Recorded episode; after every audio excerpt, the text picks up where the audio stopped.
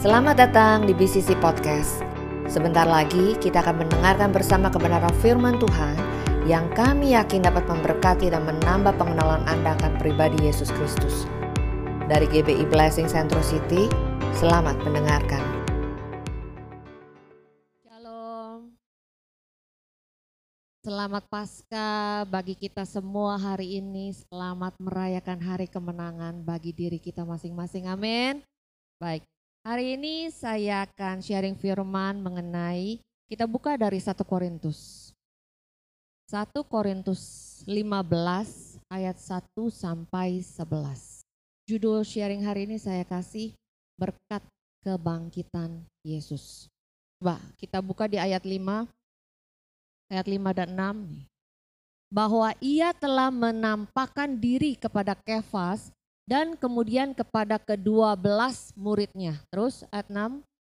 Sesudah itu ia menampakkan diri kepada lebih dari 500 saudara sekaligus. Kebanyakan dari mereka masih hidup sampai sekarang tetapi beberapa di antaranya telah meninggal. Dijelaskan bahwa setelah kebangkitannya Tuhan Yesus, Yesus itu menampakkan diri kepada Kefas, kedua belas murid, bahkan lebih dari 500. Di situ ditulis 500 saudara sekaligus. Kalau arti sekaligus itu apa Bapak dan Ibu? Bah, bareng. Jadi bukannya satu persatu, bareng. Ya pertama menampakkan diri kepada Kefas, lalu kepada kedua belas muridnya, lalu kepada lebih dari, ini tulisnya lebih loh, berarti bukan 500. Lebih dari 500 saudara sekaligus. Kenapa Yesus berulang-ulang kali menampakkan dirinya? Bisa aja kan kalau Tuhan sudah bangkit, dia menampakkan diri aja langsung kepada 12 muridnya. Bisa nggak?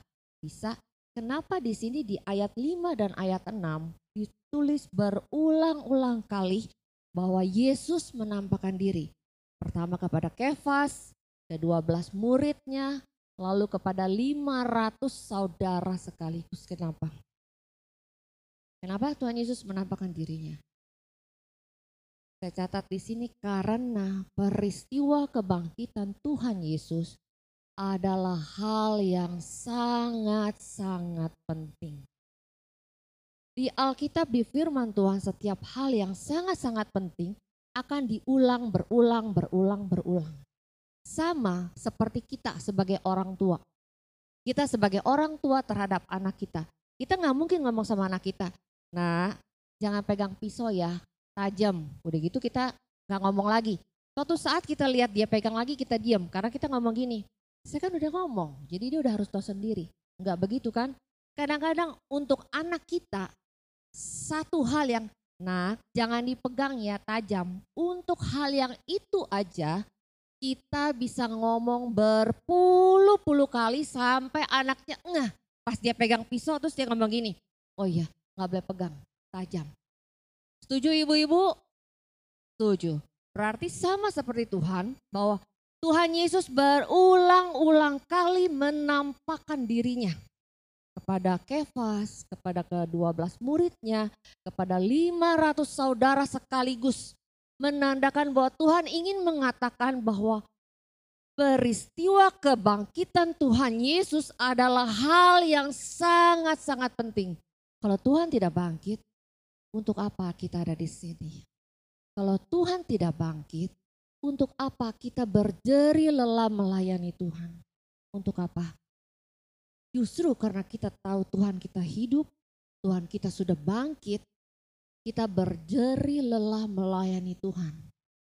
Karena melalui kebangkitan ini Tuhan Yesus menunjukkan bahwa kuasa maut telah dikalahkan dan Yesus adalah satu-satunya Tuhan dan Juru Selamat yang hidup. Amin. Amin. Hanya Tuhan. Tidak ada satupun manusia yang setelah dia meninggal, dia bangkit. Tidak ada. Hanya Tuhan Yesus, Juru Selamat kita yang hidup.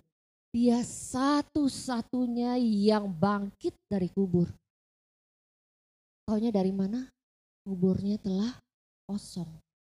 Karena kebangkitan Tuhan, kita semua ada di sini. Karena kebangkitan Tuhan Yesus, kita semua merayakan Paskah. Karena kebangkitan Tuhan Yesus, kita semua hidup dalam anugerah Tuhan. Setuju? Setuju. Dengan kebangkitan Tuhan Yesus di sini, kalau kita tahu, was, Tuhan sudah bangkit. Apakah hanya kita cukup tahu dong, oh Tuhan sudah bangkit? Apa yang harus kita lakukan setelah kita tahu bahwa Tuhan saya itu Tuhan yang hidup. Tuhan saya itu Tuhan yang bangkit. Tuhan saya adalah Tuhan yang luar biasa. Juru selamat saya adalah juru selamat yang hidup. Apa yang harus saya lakukan? Dengan pengorbanan Tuhan kemarin kita merayakan Jumat Agung, lalu hari ini kita merayakan kebangkitan Tuhan, apa yang harus kita lakukan? Yang harus kita lakukan itu adalah istilah kasarnya begini loh. Karena kita sudah tahu apa yang Bapak sudah lakukan dalam hidup kita, kita berikan apa? Berikan apa kepada Tuhan? Minimal bicara pada diri sendiri. Karena kuasa kebangkitan Tuhan minimal kerohanian saya setiap hari harus bertumbuh. Gak mungkin saya tetap seperti bayi rohani. Tahun 90 saya bayi rohani. Tahun 2000 saya bayi rohani. Udah mau tahun 2025 nanti saya tetap bayi rohani. Berarti kita tidak merasakan kuasa kebangkitan Tuhan. Yang harus kita lakukan untuk mengapresiasi atau untuk ucapan terima kasih kita untuk setiap pengorbanan yang Tuhan berikan. Minimal kerohanian kita bertumbuh. Mungkin Bapak dan Ibu berpikir begini ya. Ibadah Jumat Agung, ibadah Paskah adalah ibadah yang rutinitas. Setiap tahun kita lakukan. Kita terbiasa dengan kata Jumat Agung. Oh Jumat Agung saya tahu. Jumat Agung itu pengorbanan Tuhan. Jumat Agung itu waktunya Tuhan disalib. Pasca itu waktunya Tuhan bangkit. Tapi coba, coba renungkan, coba pikirkan. Bagaimana cara Tuhan kita sampai proses dia disalib. Kalau kita melihat filmnya itu hanya dengan hati yang biasa aja. Hati yang tawar, ya. Hati yang ah setiap tahun saya nonton itu film. Itu film dari awal sampai akhir flat, biasa. Gak ada rasa apa pun juga. Lihat Tuhan lagi mikul salib biasa. Lihat Tuhan dicambuk biasa. Karena kita setiap tahun nonton filmnya. Tapi coba nonton dengan hati. Dengan hati yang bersyukur. Tuhan terima kasih. Karena Tuhan disalib. Karena pengorbanan Tuhan. Saya hidup sebagaimana ada hari ini. Coba. Dengan hati yang hancur dengan hati yang istilahnya benar-benar tahu berterima kasih untuk saya loh Tuhan. Yang istilahnya manusia debu yang hari ini ada besok saya nggak ada. Setelah saya nggak ada saya nggak inget orang. Tapi kok Tuhan bisa berkorban untuk saya. Nonton itu film. Kalau nggak nangis bohong. Kalau nggak nangis bohong. Bener. Jadi untuk meluapkan rasa syukur kita atas pengorbanan Tuhan. Seperti yang kita sudah di kita dengar khotbah yang Jumat lalu bahwa jangankan kita dicambuk, ketusuk peniti aja sakit, ya kan? Ketusuk peniti aja itu sakit loh, apalagi dicambuk. Jangankan ketusuk peniti, kita gunting kuku nih, terus kita kedalaman guntingnya, ujungnya berdarah, perih nggak? Perih, ya. Kadang-kadang ujung kaki, misalnya orang jempol, orang suka bilang cantengan kan. Nah itu aja bisa bikin kita nggak tidur kan. Itu bisa bikin dari ujung kepala sampai kaki itu sakit. Apalagi Tuhan kita. Satu badan dicambuk. Sampai yang kemarin saya lihat di matanya pun kena ditarik dicambuk. Coba. Hargai syukuri gitu loh Bapak dan Ibu. Tuhan itu tidak main-main. Jadi jangan kita menganggap remeh. Jangan kita menganggap murah arti kebangkitan Tuhan. Saya waktu siapin ini firman, dari hari Senin saya udah siapin. Saya sampai pusing sendiri, bener-bener saya pusing, saya nggak pernah pusing begitu. Ini ada enam, enam kertas oret-oretan yang saya udah bikin nih. Saya bilang oke okay, saya mau bawa ini. Besok berubah lagi. Saya oret-oret lagi. Besok berubah lagi. Saya sampai stres sendiri, saya bilang masih Bapak, aduh kok Mi belum belum ada persiapan sama sekali. Belum ada sama sekali apa yang harus dibawa. Padahal kita tahu pasca. Apa sih pasca kebangkitan Tuhan? Apa yang mau dibagikan? Apa yang mau dibawakan? Terus sampai si Bapak si Pagem deh gampang. Tenang, nanti juga ada. Saya kadang-kadang gini, tenang, tenang, tenang. Orang udah mendekat harinya kok tenang sama sekali belum dapat apa pun juga. Sampai hari Rabu, oke, okay, saya udah catat nih, udah berlembar-lembar. Terus pasti tanya, udah, saya bilang udah ada oret-oretannya saya bilang. Udah berlembar-lembar. Hari Rabu saya udah selesai Bapak dan Ibu. Hari Kamis pagi pas saya mau balik lagi renungan, berubah lagi. Saya uak-uak lagi kertasnya, berarti kan tinggal hari Kamis, hari Jumat, hari Sabtu, hari Minggu. Coba bisa bayang gak betapa saya stres. Apa saya bilang roh kudus apa yang harus saya bawa? Apa yang saya harus membawa menjadi berkat bagi jemaat Tuhan?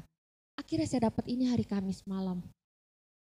Kamis malam pada saat saya dapat saya langsung cepet. Saya ngomong gini Tuhan tolong ini yang terakhir saya bilang jangan rubah lagi kalau rubah lagi besok udah Jumat Sabtu saya stres saya bilang gitu dan puji Tuhan Bapak dan Ibu ini adalah hasil dari hari Kamis malam gitu ya kan jadi yang ingin saya bawakan bahwa ayo melalui kebangkitan Tuhan kita jangan menganggap ini hal yang murah. Jangan menganggap ini hal yang biasa. Jangan Bapak dan Ibu.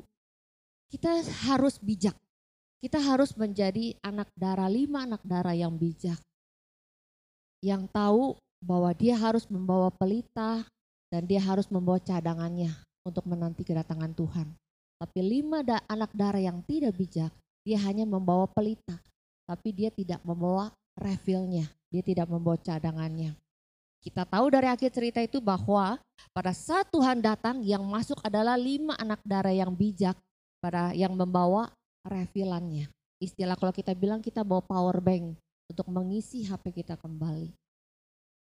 Jadi sekarang hayuk melalui kebangkitan Tuhan tahun ini tahun 2023. Ubah cara pikir kita, ubah kehidupan kita. Kita tidak tahu kapan Tuhan Yesus akan datang. Tetapi kata Tuhan, seluruh tanda-tanda Tuhan sudah katakan. Kemarin lagi ngobrol saya sama Kesia. Mi, dari dulu kan kita tahu ya, Tuhan Yesus sebentar lagi mau datang. Tuhan Yesus mau datang, kita harus mempersiapkan diri kita sebaik-baiknya. Dulu dia punya pikiran begini, kalau Tuhan Yesus mau datang, ngapain saya mesti sekolah? Ngapain saya harus kuliah? Tapi dia jawab sendiri gini, untung sisi kuliah, sampai sisi kelar kuliah Tuhan Yesus belum datang, dia bilang begitu. Jadi inti dari cerita ini bahwa kapan pun Tuhan datang, kita harus siap. Jalani kehidupan kita sehari-hari seperti biasa. Kalau bisa lebih baik dan lebih baik lagi. Kapan Tuhan Yesus datang, itu hanya Bapa yang tahu. Jadi pada saat Tuhan Yesus datang, kita sudah siap seperti lima anak darah yang bijak. Siapin pelita, tapi siapin cadangannya.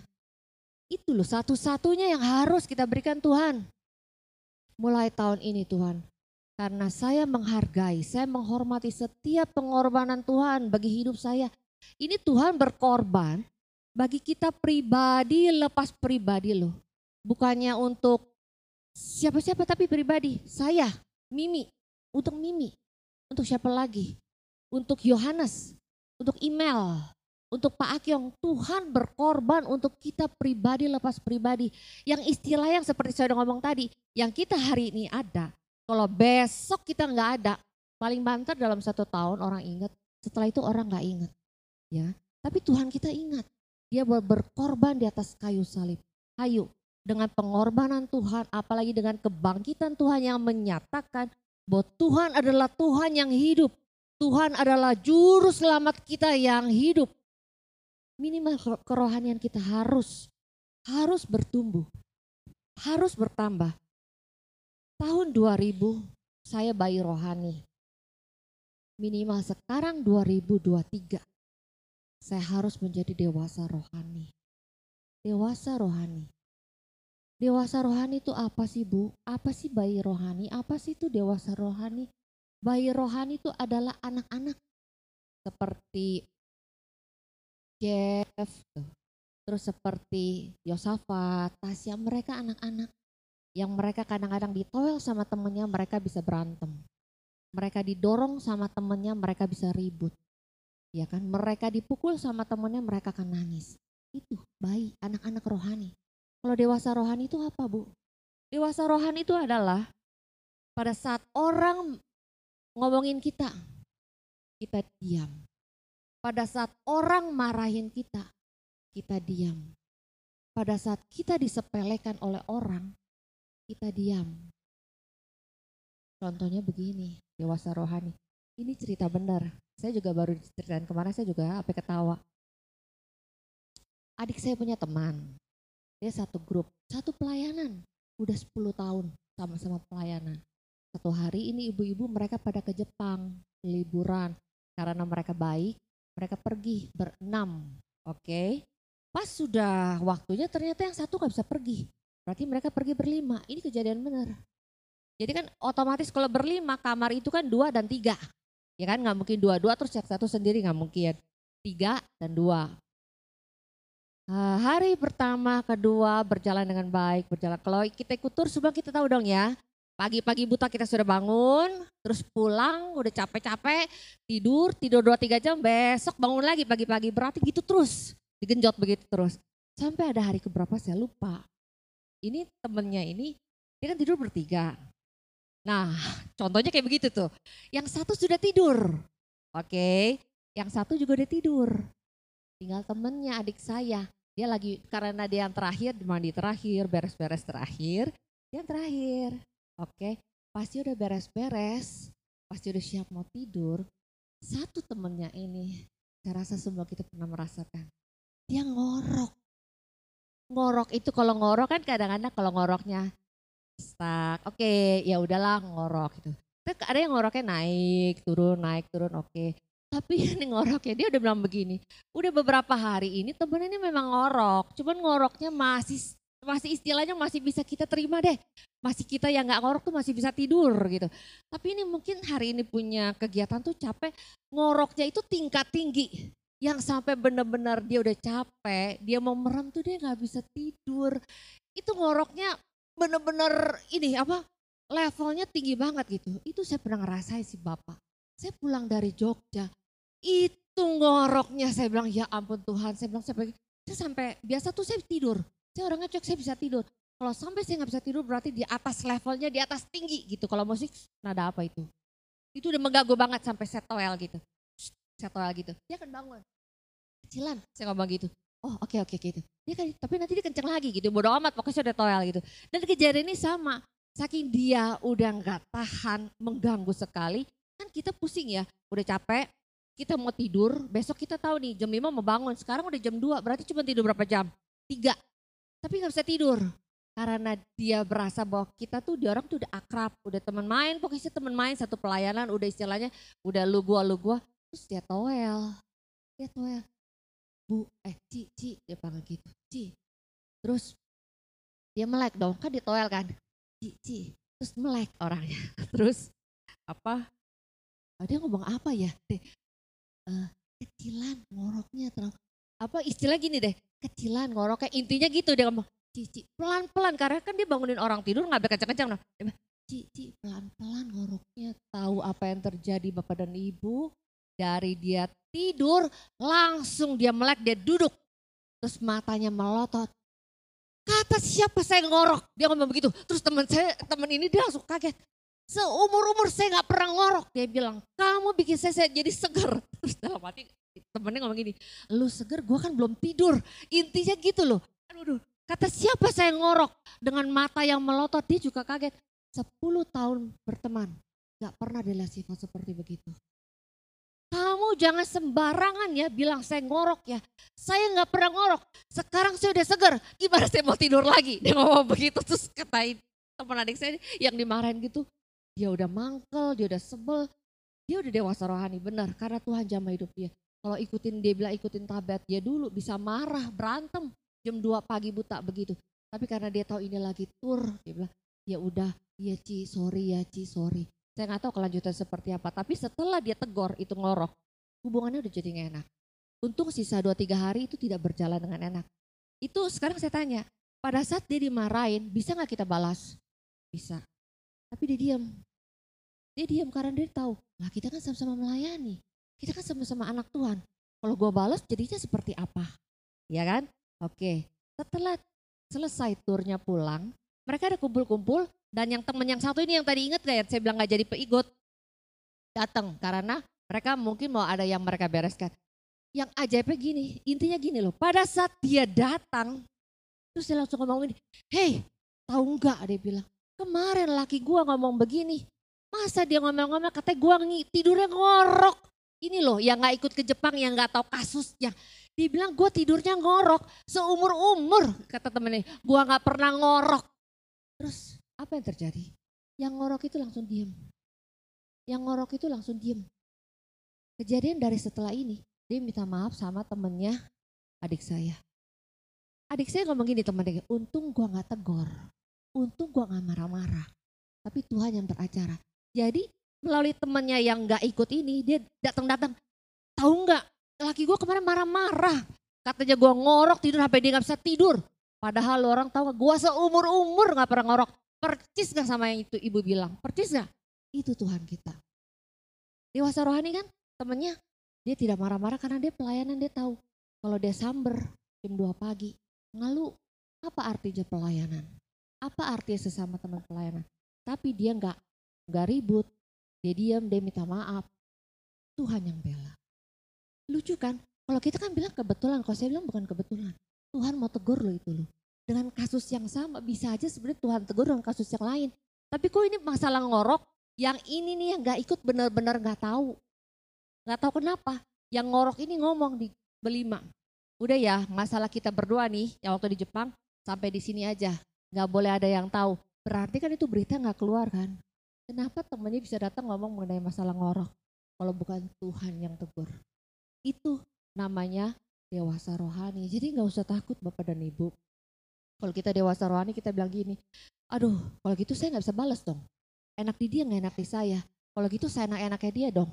Bokam gon, nggak usah takut. Kalau kita dewasa rohani, kita anak-anak Tuhan. Tuhan yang bela. Tuhan yang kasih perkara. Kalau Tuhan yang selesaikan masalah, semuanya akan berjalan dengan manis. Semua akan berjalan dengan bagus. Jadi harus dewasa rohani. Pada saat tadi kan WL ngomong ini Uli. Ayo pada saat kita down, pada saat kita lagi lemes, bisa nggak diserang begitu? Bosan, jenuh, begitu-begitu aja. Oh udah saya nggak mau melayani deh, capek saya, harus bangun pagi, harus ini, harus itu. Bisa nggak kita jenuh? Bisa. Kalau kita dewasa rohani ngomong sama roh kita, hayu, bangkit, kamu bisa. Hayu, bangkit, kamu bisa. Kata siapa yang orang bilang kalau kerohanian yang sudah sampai tingkat-tingkat tinggi dia tidak pernah mengalami kejenuhan. Kita masih manusia. Kita pasti mengalami kejenuhan. Kita pasti mengalami yang namanya turun. Pasti. Siapa pun itu termasuk hamba Tuhan. Tapi kalau kita dewasa, kita bisa membangkitkan diri kita sendiri. Ayo, kamu bisa. Kamu bisa. Setelah itu kita kan sebut lagi berjalan. Ya, ini saya, saya belum masuk dalam firman. Saya mau kupas. Di dalam 1 Korintus 15 ini ada dua berkat yang kita terima dari kebangkitan Yesus. Apa itu yang pertama? Dari berkat kebangkitan Yesus yang pertama itu adalah hidup yang Tuhan kasih untuk kita. Hidup apa sih Bu? Hidup yang dimaksud di sini itu adalah hidup yang kekal. Yaitu hidup yang penuh dengan kelimpahan kasih karunia Tuhan. Siapa yang mau hidup dipenuhi dengan kelimpahan kasih karunia Tuhan? Saya mau. Siapa yang mau? Rata-rata di sini semuanya mau hidup di dalam kelimpahan kasih karunia Tuhan. Kita buka di Roma 6 ayat 23. Roma 6 ayat 23.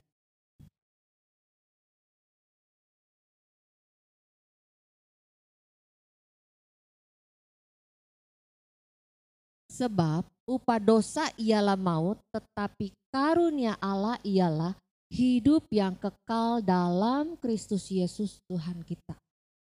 Ya, Roma 6 ayat 23 mencatat begini, upah dosa adalah maut, tetapi karunia Allah ialah hidup yang kekal dalam Kristus Yesus Tuhan kita. kita udah tahu berarti Tuhan memberikan kita hidup yang kekal. Lalu apa yang harus kita lakukan dengan hidup yang kekal yang telah Tuhan berikan? Iya kan? Kita semua tahu kan Tuhan Yesus mati, tiga hari kemudian Tuhan Yesus bangkit. Untuk apa? Untuk menyiapkan rumah bagi kita. Untuk apa? Untuk memberikan hidup yang kekal bagi kita. Hidup yang kekal itu apa? Bukannya kita hidup terus tanpa kita meninggal, tanpa kita mati, bukan. Hidup yang kekal itu apa? Nanti bersama-sama dengan Tuhan.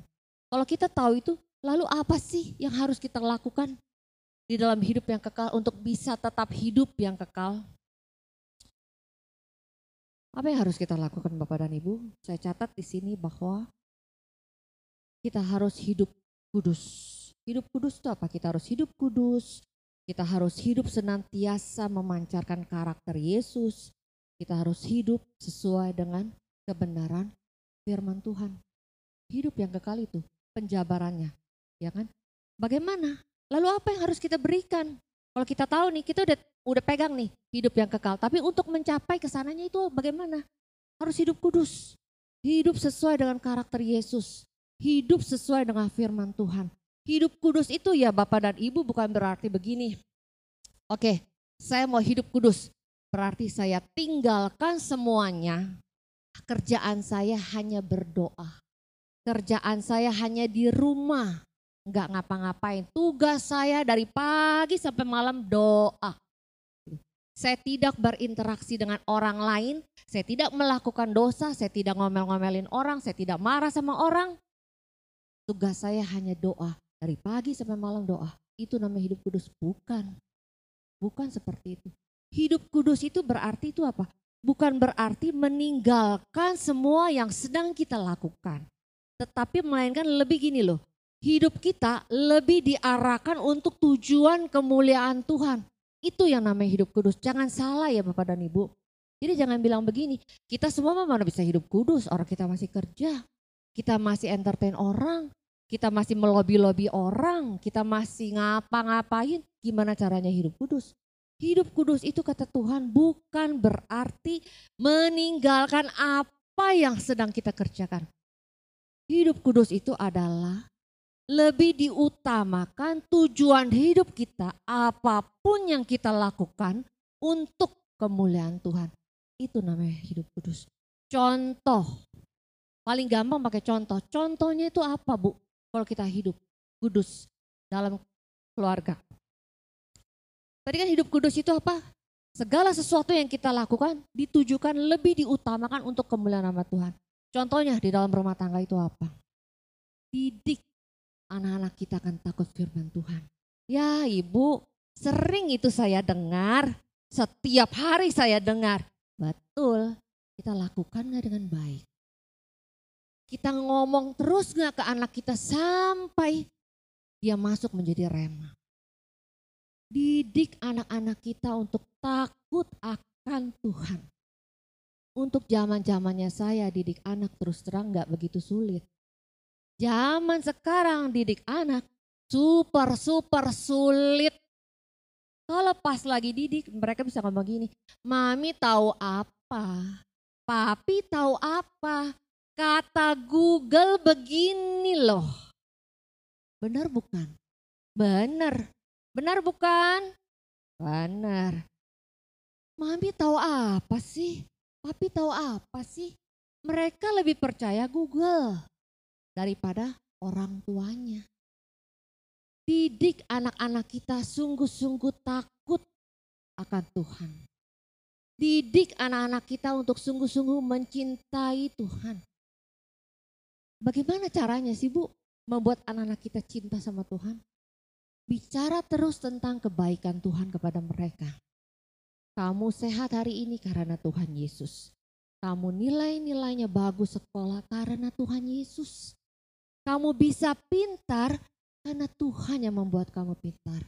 Jadi mereka bisa tahu bahwa saya pintar bukan karena kekuatan saya. Saya pintar bukan karena gua nih yang pintar, bukan. Kita bisa pintar karena Tuhan yang kasih kepintaran. Didik anak-anak kita sungguh-sungguh didik. Kalau enggak, nanti pada saat mereka dewasa, kita yang akan kelimpungan. Benar-benar.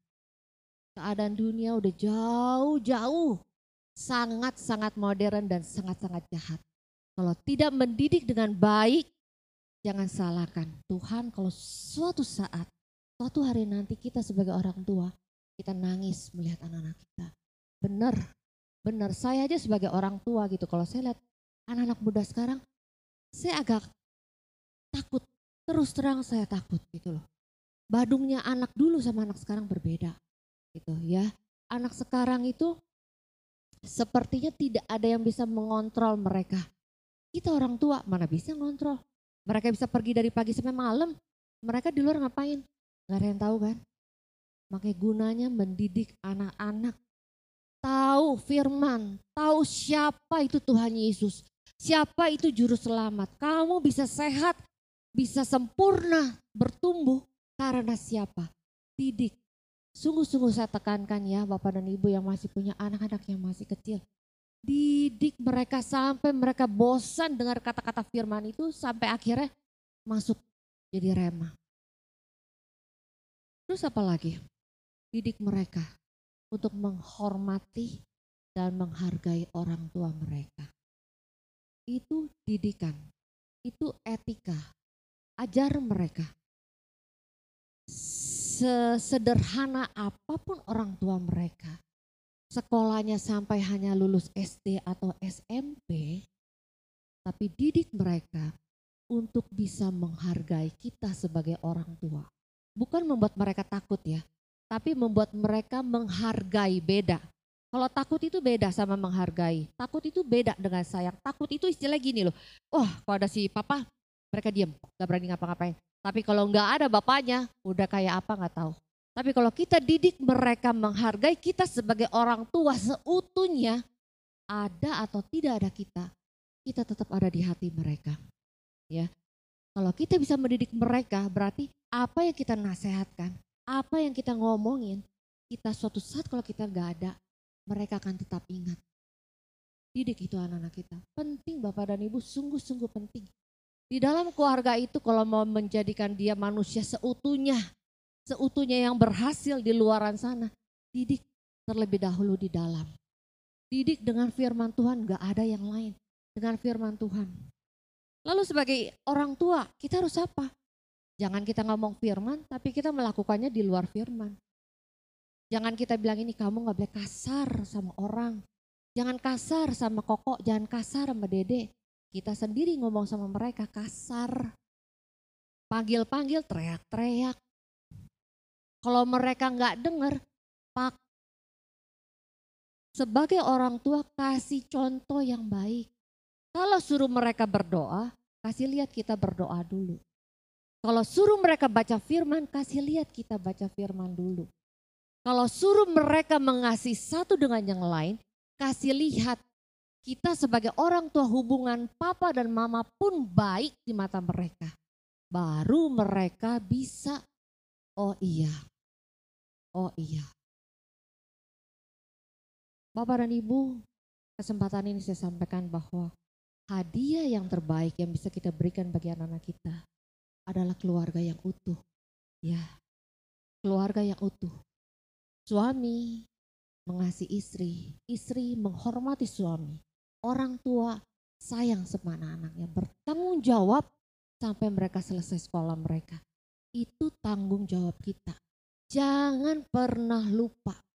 Kalau kita melakukan itu dengan benar di dalam keluarga, itu kita sedang melakukan hidup kudus di hadapan Tuhan. Segala sesuatu fokus untuk kemuliaan nama Tuhan. Hubungan orang tua, suami dan istri itu baik karena apa? Sesuai dengan firman Tuhan. Hubungan orang tua dengan anak baik apa? Sesuai dengan firman Tuhan. Kalau kita jadikan Tuhan nomor satu, kata firman Tuhan, sukacita, berkat, anugerah, pasti Tuhan limpahkan di dalam keluarga itu. Amin. Amin. Berarti agak tegang ya. Berarti agak tegang untuk ibu-ibu yang muda. Ya jadi tolong benar-benar sangat-sangat saya minta tolong. Perhatikan didikan anak-anak dengan sangat baik. Kadang-kadang ada orang tua yang begini. Dia berikan yang terbaik, sekolah yang terbaik, les yang terbaik, apa pun yang anaknya mau yang lagi update dia berikan yang terbaik. Salah nggak? Enggak. Tapi dia lupa satu hal. dia lupa mendidik anak-anaknya di dalam kerohaniannya.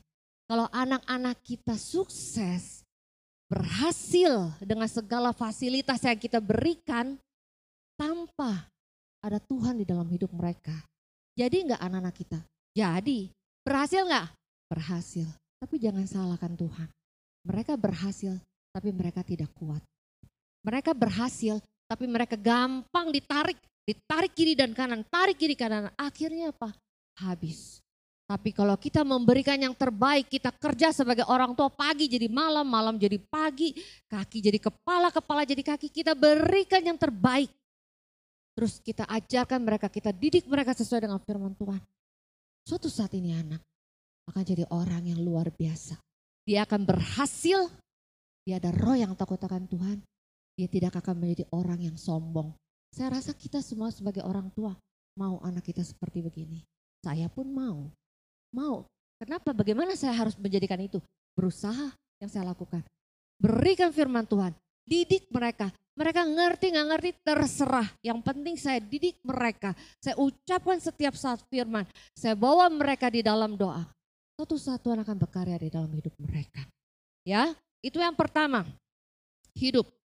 Yang kudus itu adalah hidup seperti begitu. Jadi jangan jangan berpikir sempit ya. Ya udah, saya lepaskan semua, saya berdoa di rumah. Kalau begitu caranya akan kurus kering dan tidak lama kemudian akan ketemu Tuhan Yesus. Karena apa? Tidak melakukan apa pun juga. Bukan begitu maksud Tuhan. Yang kedua, di dalam bekerja. Kebanyakan sekarang yang saya perhatikan, ya termasuk untuk anak-anak saya pun juga. Sebagian besar hidupnya untuk bekerja. Betul tidak? Jam 7 sudah keluar dari rumah. Jam 8 baru pulang Berarti kan jam 7 sampai jam 8 di luaran kan? Ya kan, pagi-pagi udah nggak ada anak kan di rumah kan, ketemu lagi malam. Malam pulang hanya membawa pikiran yang mumet, badan yang capek, dengan persoalan di kantor, pulang, mandi, lalu masuk kamar. Setiap hari begitu. Salah enggak? Enggak. Karena zaman sekarang memang menuntut seperti begitu. Kalau enggak, habis disalib di kiri, disalib di kanan, habis kita nggak akan begitu. Setiap orang, saya perhatikan, malah kadang-kadang ada yang jam 5 pagi sudah berangkat kantor. Pulang ke rumah jam 9 malam. Rumah cuma hanya tempat tidur, mandi, besok pagi jalan lagi. Setiap hari diulang-ulang. Senin sampai Jumat. Kalau Sabtu kerja sampai Sabtu. Setiap hari, satu bulan 30 kali. Satu tahun 30 hari, berapa? Setiap hari. Jenuh enggak? Jenuh. Bosan enggak? Bosan. Stres enggak? Apalagi belum di jalanan yang macet-macet-macet super. Ya kan? Terus karena apa? Terjebak dengan rutinitas. Rutinitas, rutinitas. Setiap hari, setiap hari. Sampai kadang orang bilang begini, oke gue mau berhenti aja deh. Dapat kerja nggak dapat kerja pokoknya berhenti dulu deh. Udah nggak tahan mental nggak tahan, beban nggak tahan, berhenti. Dia tidak berpikir kan setelah dia berhenti, memang dia selesai nih dengan masalah yang satu. Tapi kan ada masalah yang kedua yang sedang menunggu. Ya kan? Sebanyak apa pun simpanan kalau kita tidak bekerja akan habis. Lalu ada apa? Masalah satu lagi. Bikin stres gak? Stres dan depresi lagi. Jadi caranya bagaimana? Karena kita tahu saya loh, setiap hari hidup saya memang begini. Pagi saya kerja, saya pulang malam, pagi saya kerja, saya pulang malam. Jadi gimana caranya ya Tuhan? Biar saya tidak stres, biar saya tidak depresi. Pasti semua sudah tahu. Ubah pola pikir kita. Oh gampang sih ngomong ubah pola pikir. Memang semudah begitu mengubah pola pikir. Pola pikir mah gampang diubah. Ini nih, stres, emosi, bisa nggak langsung diubah? Gak bisa. Itu makanya saya bilang kenapa harus tahu firman. Tahu firman. Kata Tuhan bilang begini loh. Kamu dari pagi kerja sampai malam. Besok pagi dari pagi sampai malam lagi. Setiap hari. Kalau saya boleh bilang, selama kita hidup, kita akan seperti begitu. Benar. Untuk yang wanita masih agak mending. Kalau misalnya dia sudah menikah, kalau dia dapat suami yang mapan, istilahnya tanda kutip, ya udah saya bisa nggak kerja. Tapi jangan salah, ngurus anak 24 jam dibandingin orang kerja. Jadi sama aja sebenarnya, yang kerja dari pagi sampai malam stres, yang di rumah istilahnya dia udah gak kerja nih, saya ibu rumah tangga santai. Memang di rumah, tapi ngurus anak dan dan lain-lain urusan rumah 24 jam. Sama gak kerjanya? Sama. Selama masih hidup, masih Tuhan kasih nafas kehidupan, kita memang seperti begitu. Itu namanya bersyukur kita masih hidup. Jadi bekerja di kantor dan di rumah itu sama stresnya. Kata siapa nggak capek? Apalagi ibu-ibu yang bekerja. Udah pagi di kantor, malam pulang, apa dia bisa langsung mandi dan langsung tidur? Ya enggak toh. Dia akan lihat anaknya dulu, dia rapin anaknya dulu, baru dia rapin dirinya sendiri, baru dia tidur. Selama kita masih Tuhan kasih nafas kehidupan, Mau itu bekerja di kantor, di rumah sama. Stres dan depresinya itu sama. Jadi jangan orang bilang gini, alah kamu mah enak ibu rumah tangga. Salah ngomong begitu. Atau kita bilang gini, ah mendingan kamu, mendingan saya kerja aja deh. Banyak loh ibu-ibu yang begini, mendingan saya kerja dibanding saya ngurus anak dan rumah tangga. Gak sanggup saya banyak. Saya banyak ketemu orang seperti begitu. Jadi satu-satu solusi dari masalah ini adalah apa? Ubah. Ubah cara berpikir kita. Kalau kita lagi capek, penat, kesel sama teman kantor, kesel sama bos, kesel sama manajer, kesel sama semua-semuanya. Ngomong gini loh sama Tuhan, Tuhan terima kasih. Terima kasih saya masih punya pekerjaan. Di luar sana masih banyak orang yang tidak bekerja. Dengan berbagai macam alasan. Alasan kesehatan ke, alasan kesempatan, alasan kemampuan, banyak orang yang mau bekerja.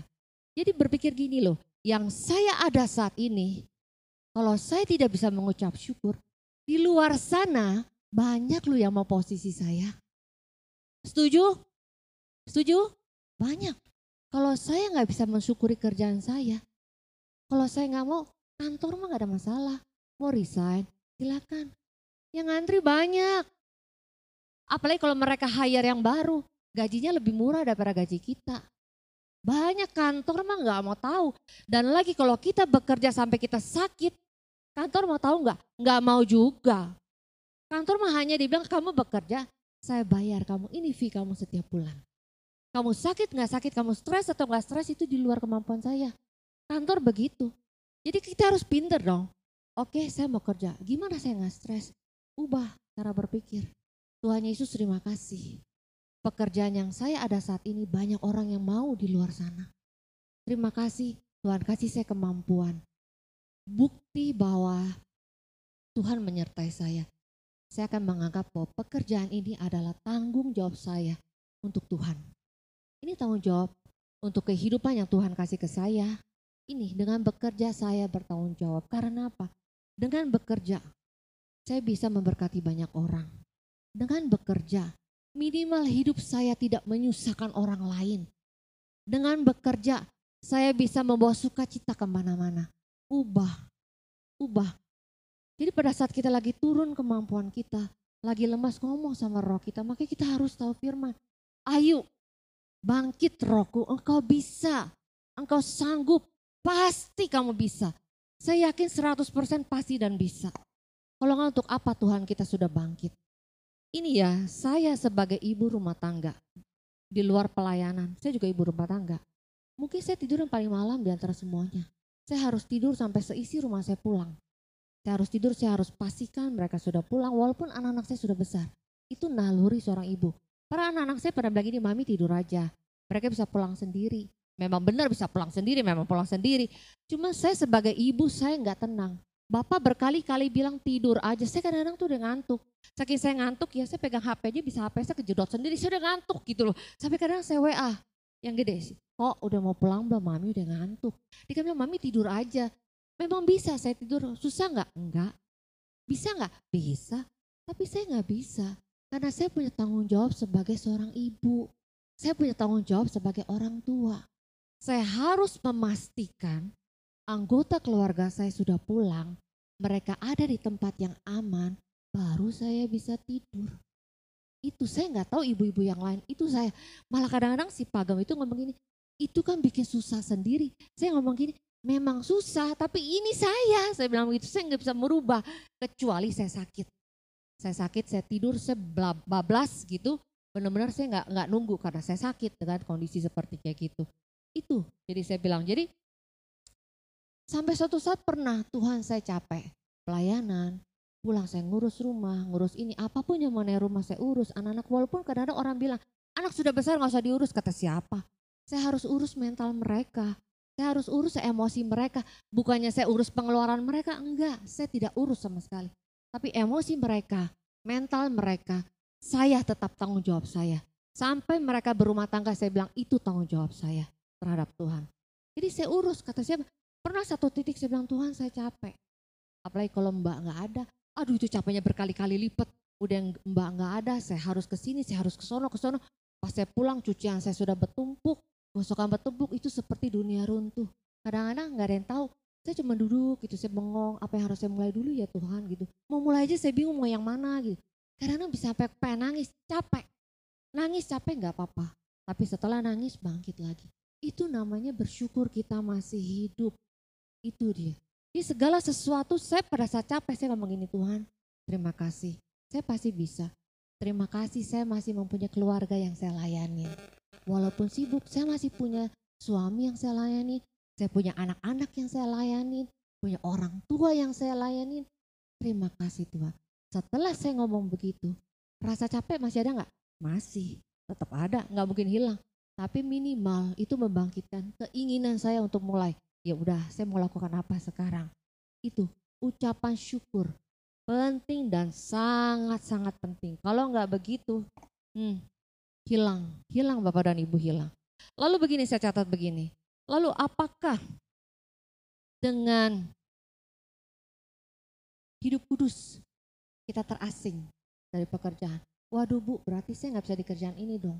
Saya nggak bisa entertain orang, saya nggak bisa ngelobi orang, saya nggak bisa um, tawar-tawaran sama orang. Nah, saya harus hidup kudus. Kalau kayak gini nanti saya bersalah. Kata siapa? Kita buka di kejadian 1 ayat 28. Kejadian 1 ayat 28 begini.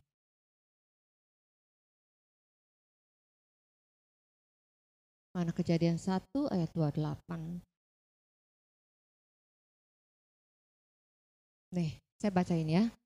Allah memberkati mereka lalu Allah berfirman kepada mereka, kepada kita semua ya. Beranak cuculah dan bertambah banyak. Penuhilah bumi dan taklukkanlah itu. Berkuasalah atas ikan-ikan di laut dan burung-burung di udara dan atas segala binatang yang merayap di bumi. Kejadian 1 ayat 28. Lalu buka lagi di Matius 5 ayat 14 sampai 16. Matius 5 ayat 14 dan 16.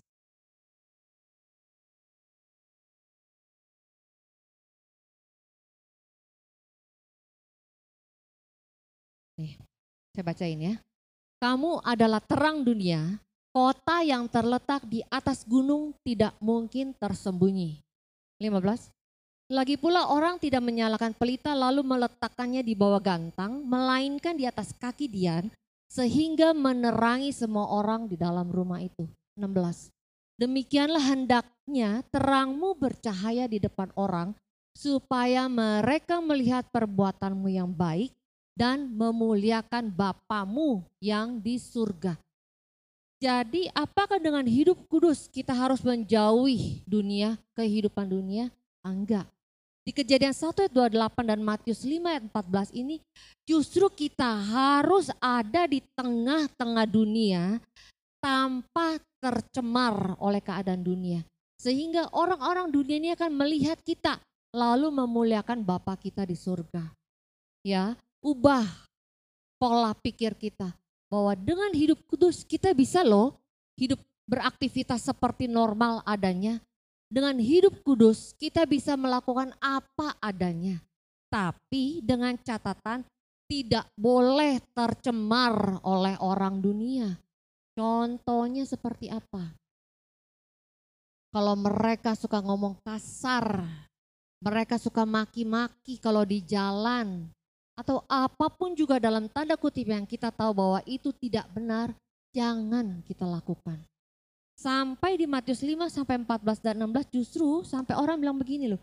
Demikianlah hendaknya terangmu bercahaya di depan orang supaya mereka melihat perbuatanmu yang baik dan memuliakan Bapamu yang di surga.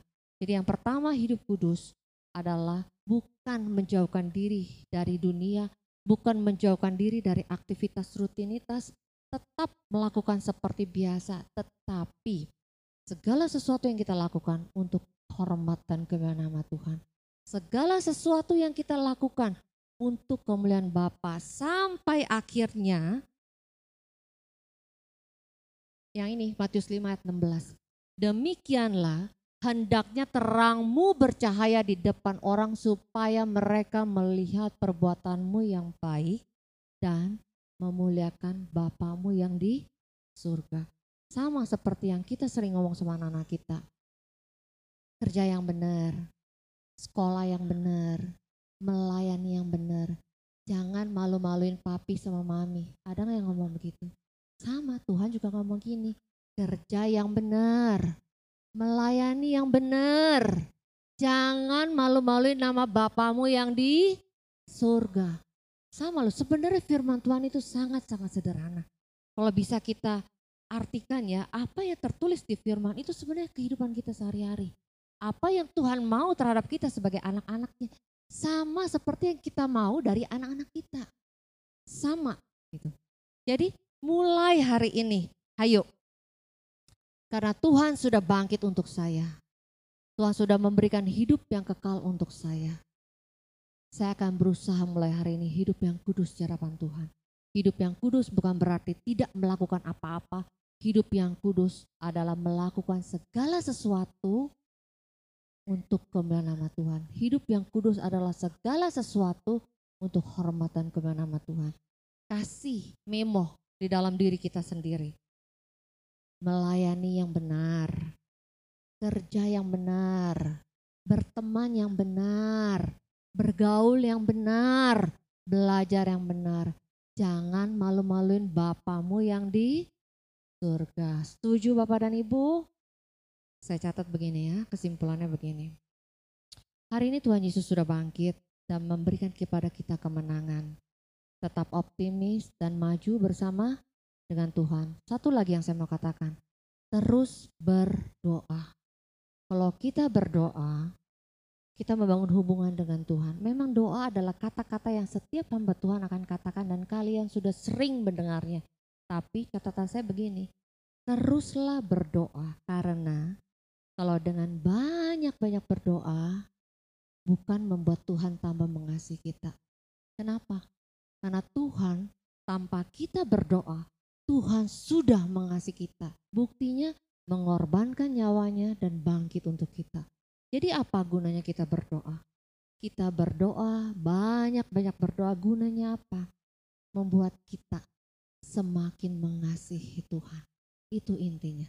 Kalau kita bisa mengasihi Tuhan, cinta sama Tuhan, otomatis hidup kita itu kan hidup yang kudus.